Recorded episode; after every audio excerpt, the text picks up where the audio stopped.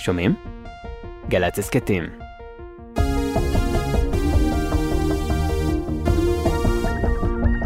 זלנסקי.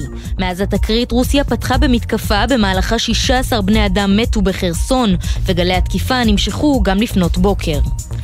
בסרביה תקרית ירי חריגה. תלמיד בן 13 ירה למוות בשמונה תלמידים ומאבטח במהלך יום לימודים בבית ספרו. החשוד נעצר בידי כוחות הביטחון המקומיים. מהחקירה עולה כי הנער הכין מראש רשימת חיסול, ולאחר שגנב מהכספת של אביו אקדחים, ביצע את מסע ההרג.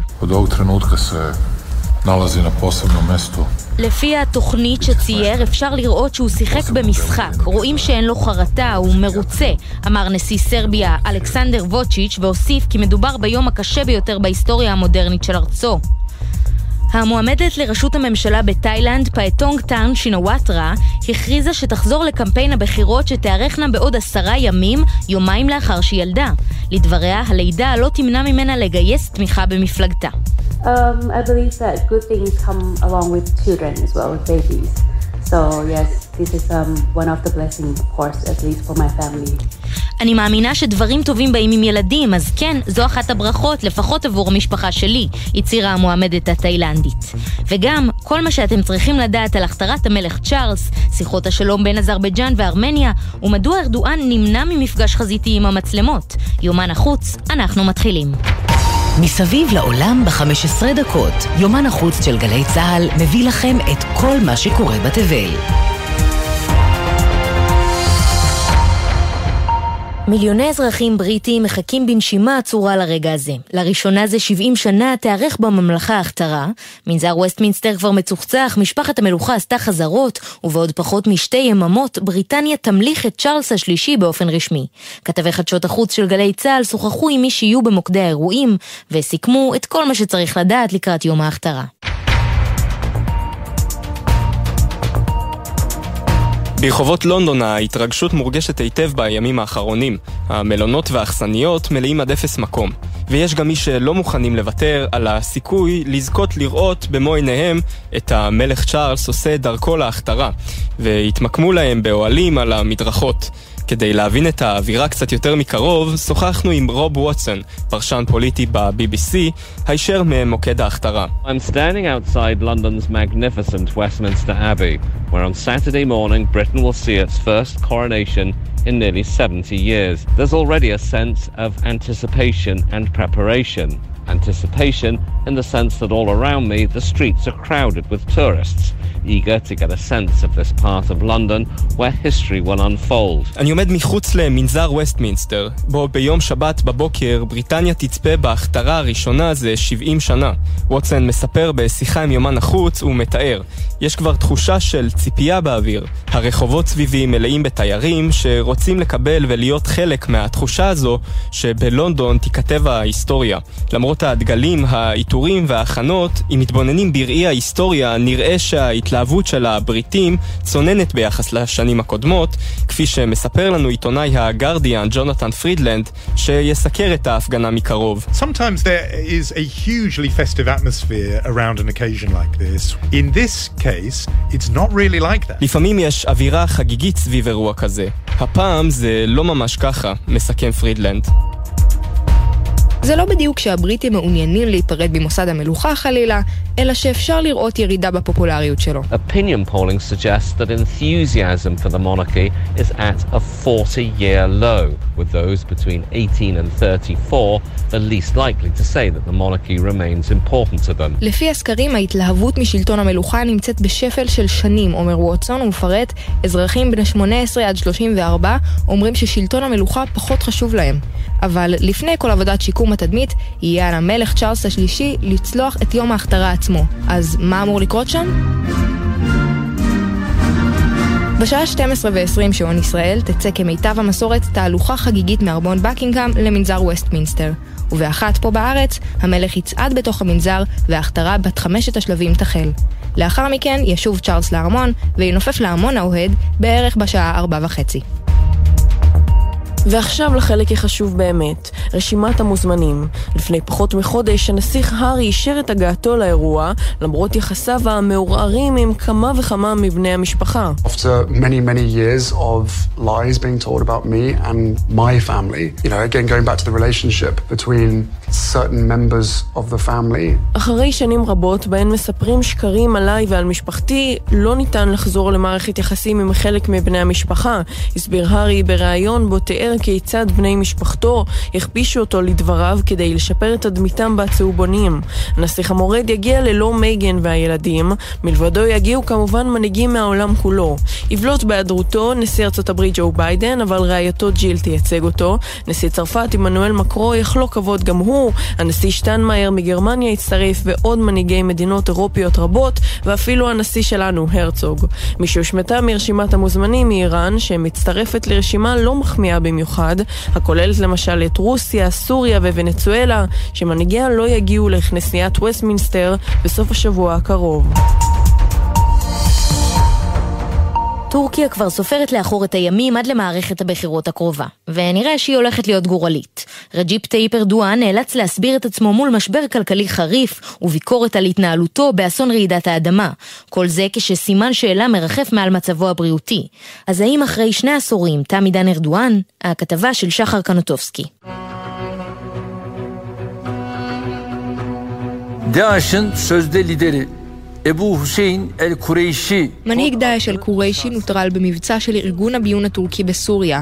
הודיע השבוע נשיא טורקיה ארדואן בחגיגיות במהלך ראיון טלוויזיה, וקרא נמשיך להילחם נגד ארגוני טרור ללא יוצא מן הכלל. התזמון של חשיפת מבצע ההתנגשות בצפון סוריה לא נעלם מעיני הצופים.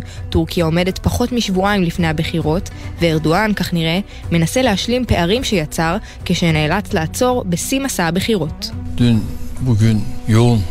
Kampanya çalışmaları vardı. במהלך עבודה מאומצת על מערכת הבחירות, נדבקתי בחיידק קיבה קשה, הוא הודיע בשבוע שעבר, גם כאן בעיצומו של ראיון. מאז הוא אמנם כבר נראה בציבור, בישיבות, מחייך ומנופף לתומכיו, אבל מדובר רק בחלק קטן מתוך תמונה שנרקמת כבר זמן רב, ומסמנת את סוף כהונתו בת שני העשורים. השמועות על מצבו הבריאותי המידרדר, שהחלו הרבה לפני המרוץ לנשיאות, לא תרמו לתמיכה בתדמיתו, וב-2023, טורקיה, שמתאוששת מרעידת האדמה הקשה בפברואר, לא מהססת להפנות אצבע מאשימה. העם יודע מי אתה עכשיו, קרא יריבו של ארדואן, מנהיג האופוזיציה כמאל קיליץ' דרולו. מנקודה זו ואילך אתה מהווה בעיית ביטחון לאומי בסיסית עבור הרפובליקה של טורקיה. קיליץ' דרולו, שהצליח לגייס גוש חסר תקדים של סיעות, עוקף את ארדואן בסקרים. המשבר הכלכלי החריף השורר בטורקיה, אותה בעיית ביטחון לאומי, גורמת לרבים לחשוב מחדש. אני לא אצביע לארדואן כי אנחנו לא מסוגלים לסגור את החודש, מספר תושב איסטנבול המצביע בפעם הראשונה. הנעורים נלקחו מאיתנו, רבים כאן רעבים ללחם. זה מצב שדורש שלטון חדש. יותר מ-30 שנה שאזרבייג'אן וארמניה נלחמות סביב חבל ארץ קטן, המעורר מחלוקת גדולה. בוושינגטון נערכות כבר שיחות שלום בין שתי המדינות, אבל יש גם מי שדווקא מעוניינת לשמור על הלחימה באזור.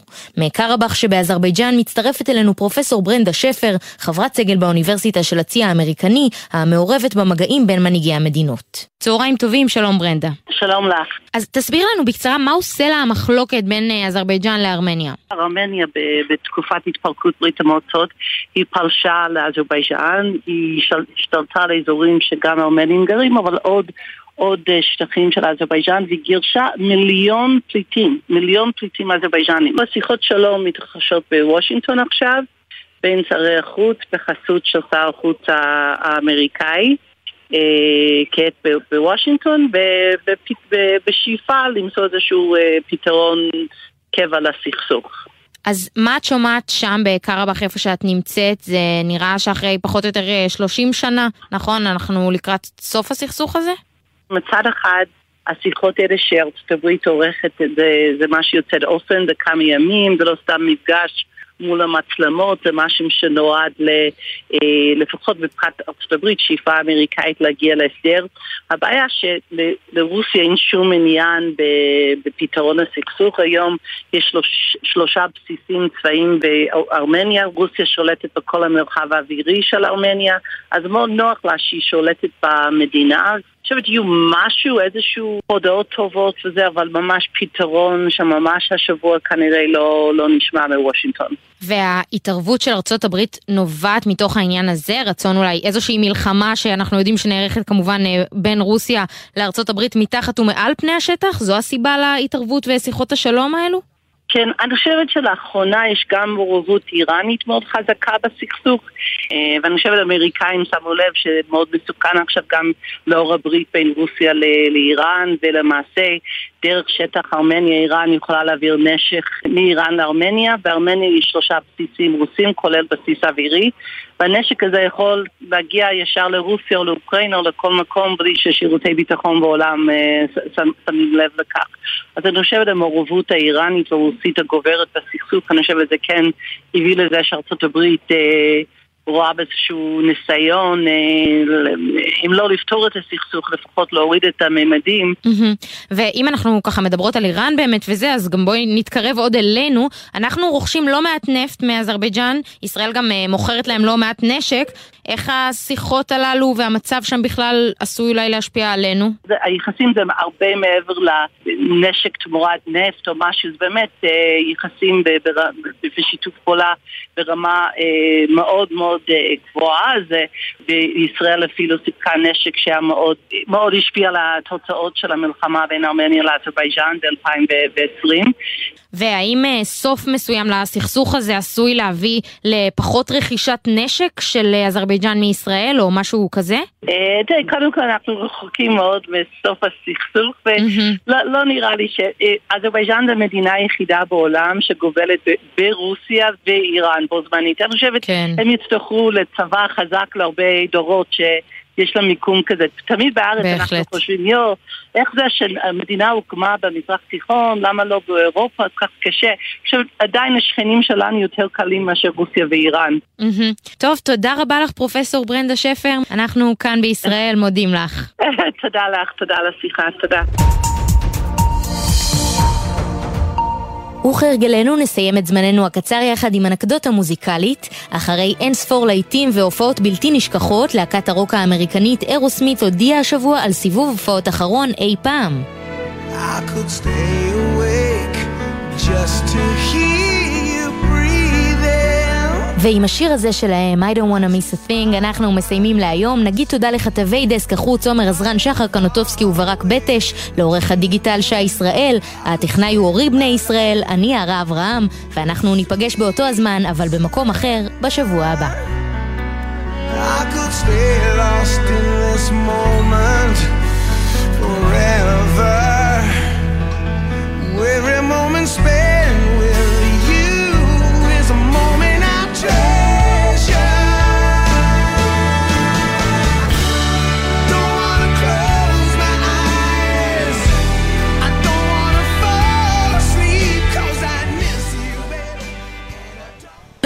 פארמטון, מולטי ויטמין שוויצרי, שנבדק במחקרים קליניים, המציע שיפור ברמת האנרגיה במשך כל היום. פארמטון, להשקיע בעצמך, כמוסה אחת ביום.